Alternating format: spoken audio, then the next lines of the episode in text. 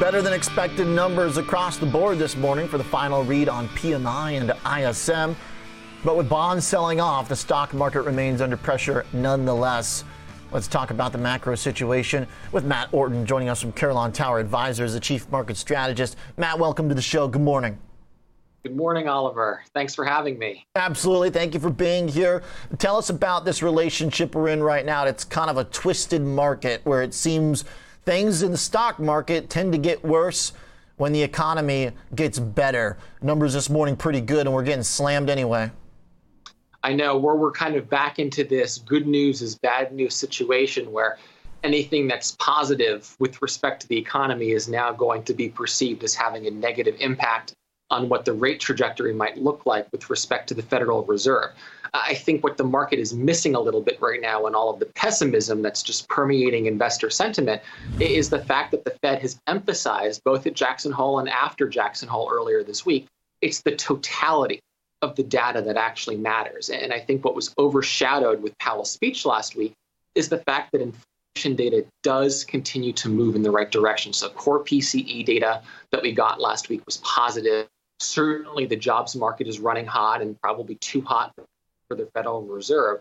But if we see positive CPI data on September 13th, I think that's going to more than offset the tighter jobs market and play into hopefully a 50 basis point rather than a 70 base 75 basis point hike from the Fed. And that I think would be met with, with a pretty positive reaction by equity markets. When we look at the big picture, um, how many of those inflation prints need to come in light and um, how uh, quickly do they need to drop? Are the uh, 2% levels the Fed's targeting, are they serious about that? Because it sounds like uh, they are, and that's a long ways away. Yeah, I mean, inflation is way too high right now. I think we all recognize that. The Fed recognizes that. It's going to take us a long time to get back to 2%. But if we can continue to see a downward trend, and if that downward trend starts to accelerate, which it might, especially as goods inflation continues to roll off. Um, some of the Federal Reserve's work is with high mortgage rates hopefully continuing to, to start to feed in to maybe rents coming down and seeing kind of that that owner's equivalent rent that feeds into CPI moving down, that's going to be positive. But at the end of the day, uh, when I talk to clients, the main message I give is we can't depend on that to continue to happen.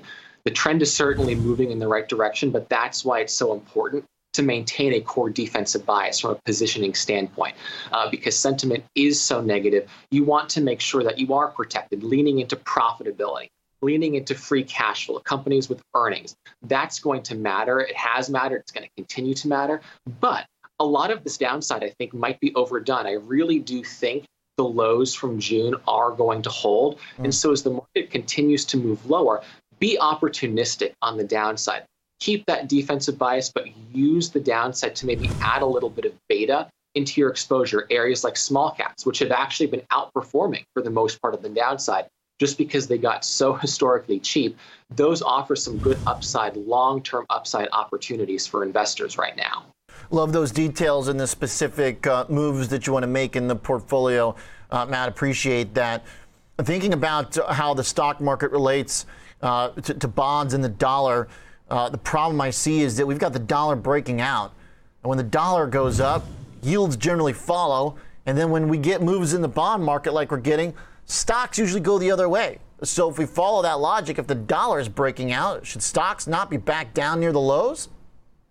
Yeah, the dollar is an absolute headwind. Uh, the rally that we've had lately in the dollar has been pretty impulsive. It's moved very, very quickly.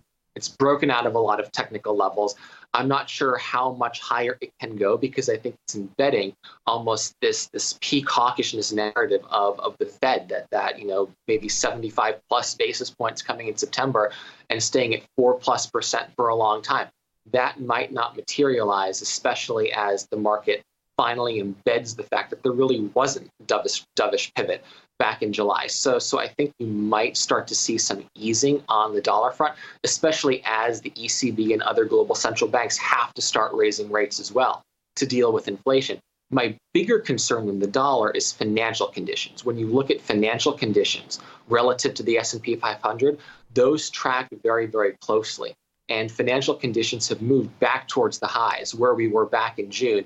And that's been one of the key reasons why the market has been moving with it. So um, that's something that I think we're going to have to follow very, very closely. Um, you know, for me, when I look at just very short-term moves market, kind of the the 30, um, you know, when we look at 3850 is kind of the line in the sand. If we can technically hold 3850 mm. with financial tightening, I think that sets up for a nice bounce afterward. I like that uh, specific level. So, with the uh, financial tightening we're getting, we're also getting some language uh, that we never really heard from the Fed, at least in this cycle, where they're talking openly about how they see asset price declines as being a natural, uh, uh, uh, you know, counterpart to their inflation-fighting regime. If that's the case, then what's our hope here for indexed investors when uh, looks like stocks going up, they view as uh, kind of a, a problem. Uh, very specifically, uh, citing the drop after Jackson Hole, talking about how uh, that basically fits their plan. A Kashkari, a one time dove, being very open about this, and uh, Powell, I think, implying the same basically. So, do we have any idea uh, what level they think is appropriate, what type of valuations, what type of speculation. I mean, if you're with Fed and you're looking at people push Bed Bath and Beyond up to 30 bucks the other day, uh, how can you feel like your job is anywhere close to done?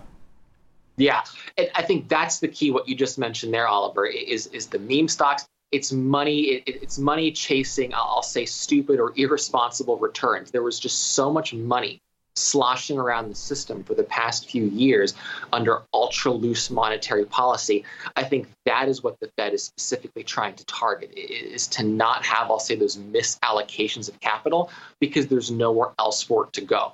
And that's why when we talk to our clients, I'm very vocal on saying don't be chasing, you know, high the very, very high beta SPACs or meme type stocks because you don't want to own those. And that's another challenge with owning the index, especially as you go down the market cap spectrum.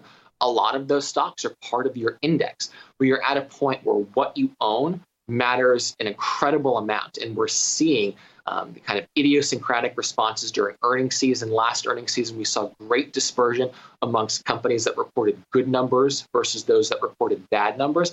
And I think that's going to remain the case going forward. And it's going to be even more important as financial conditions continue to tighten. Um, because the, the, the, days of, of the SPACs and the meme stocks and a lot of the crypto space, I think that I think all of that money has been made and, and it's dead money for a while going forward. You want to own high quality because those are the types of assets that can perform well in this sort of environment and that the Fed's policies are not directly targeting.